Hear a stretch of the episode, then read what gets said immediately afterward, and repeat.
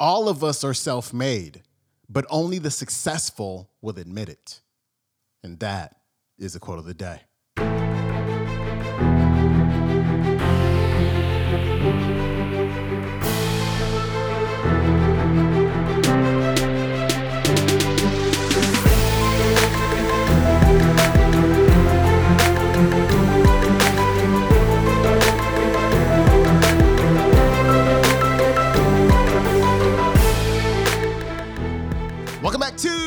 Quote of the Day Show. I'm your host, Sean Croxton of SeanCroxton.com. Let's get this party started this week with Mr. Les Brown, who is here to tell you that you have exactly what it takes to get through every single challenge in your life. Here's Les.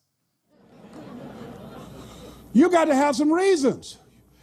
Reasons will drive you. Reasons will give you comeback power. One of my good friends, Willie Jolley, has a saying, one of his books, that if you get knocked, no, he, he, says, a setback is a setup for comeback. A setback is a setup for a comeback. When they said, You have cancer, one of the things that was different for me than everybody else, and I just finished doing a presentation called You Are More Powerful Than Cancer, was because of the fact that I listened to so many positive things. I went to so many lectures. I talked to so many people that were cancer conquerors. I asked them, What did you do? And when people said to me, Oh, my uncle died of prostate cancer, my father died from prostate cancer, my mind said, Well, that has nothing to do with me. I don't want to hear nothing about that. I'm not being insensitive. But don't tell me that. That's not my destiny. I got too much work to do. I got things that I'm supposed to accomplish. And so I had a mindset that, hey, I can beat this. I can get past this. Oh, no, I'm not going out like this. So you got to stand up in yourself. You got to fight. You will have opposition. Things going to happen to you in life. It's called life and it's not personal. Stuff's going to happen. And if you make it to the 40 yard line, if you can make it to age 40, between 40 and 60, it begins to intensify. All kind of things happen. Between 40 and 60, my mother was diagnosed with breast cancer and finally died. Between 40 and 60, I was diagnosed with prostate cancer. Between 40 and 60, I between I, I went through a divorce from someone that I love very much. Between 40 and 60, my best friend died waiting on a liver transplant between 40 and 60 had a nationally syndicated talk show, highest rated, fastest canceled talk show in the history of television. Between 40 and 60, oh, life put a whooping on me. My God, how many y'all had yours already? Tell how many you know what I'm talking about? It ain't personal. Don't say, why did this have to happen to me? Why not you? Who would you suggest? It's called life. And here's what the key to it that you have to work on yourself. I read every book I could on how to heal yourself. I listened to every speech. I talked to people.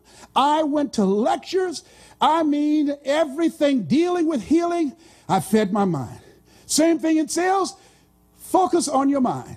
When your sales drop, focus on your mind, not your techniques, not your strategy, not your clothes. Focus on your mind. What you do, what you accomplish, what you're able to sell is a direct, relationship to what you believe and the story that you're playing in your head. That's what, that's what blocks you as sales professionals. I'm telling you what I know.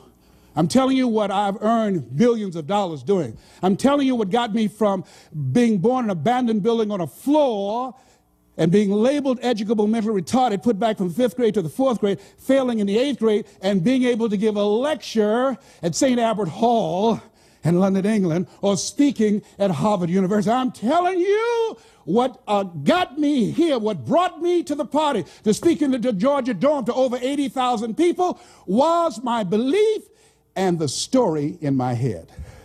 The story used to be, I couldn't do that. But by listening to lectures over and over again, faith comes by hearing and hearing and hearing, by reading and feeding my mind. Language is a software of the mind. How many of you, since I've been speaking to you, your energy level is higher? Raise your hands, please. Yes. How many of you can feel me in your heart? Raise your hands, please. Yes. When Dr. Norman Vincent Peale spoke, he gave me goose pimples. When Earl Nightingale said, All of us are self made, but only the successful will admit it. Mr. Sidursky. You like that one, huh? Yeah.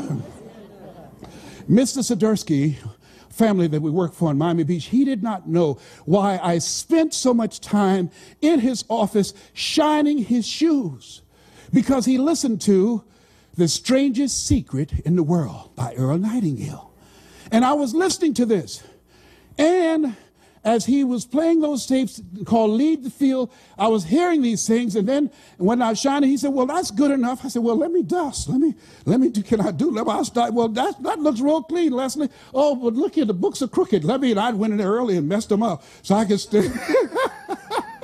because I wanted to be in there while he was taking this time to work on this. He was a multimillionaire. My dream and vision was one day I'm going to be a millionaire like Mr. Sidursky. One day, because I was young, I had faith and I was young and ignorant. I didn't know I couldn't do it. I didn't know I couldn't have a mansion. Was like the bumblebee. According to the laws of aerodynamics, a bumblebee isn't supposed to fly because the body is too large to be held up by its little puny wings.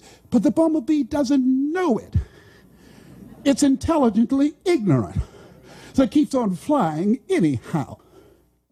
All right, friends, that was the one and only Les Brown. His website is lesbrown.com. If you want to watch that entire talk, it is on YouTube. You just want to look up Key to Wealth Mindset Mastermind, Les Brown HD. Again, that's Key to Wealth Mindset Mastermind, Les Brown HD. That is it for me. I'm going to see you tomorrow with another episode of the Quote of the Day Show. Have a good day. Peace.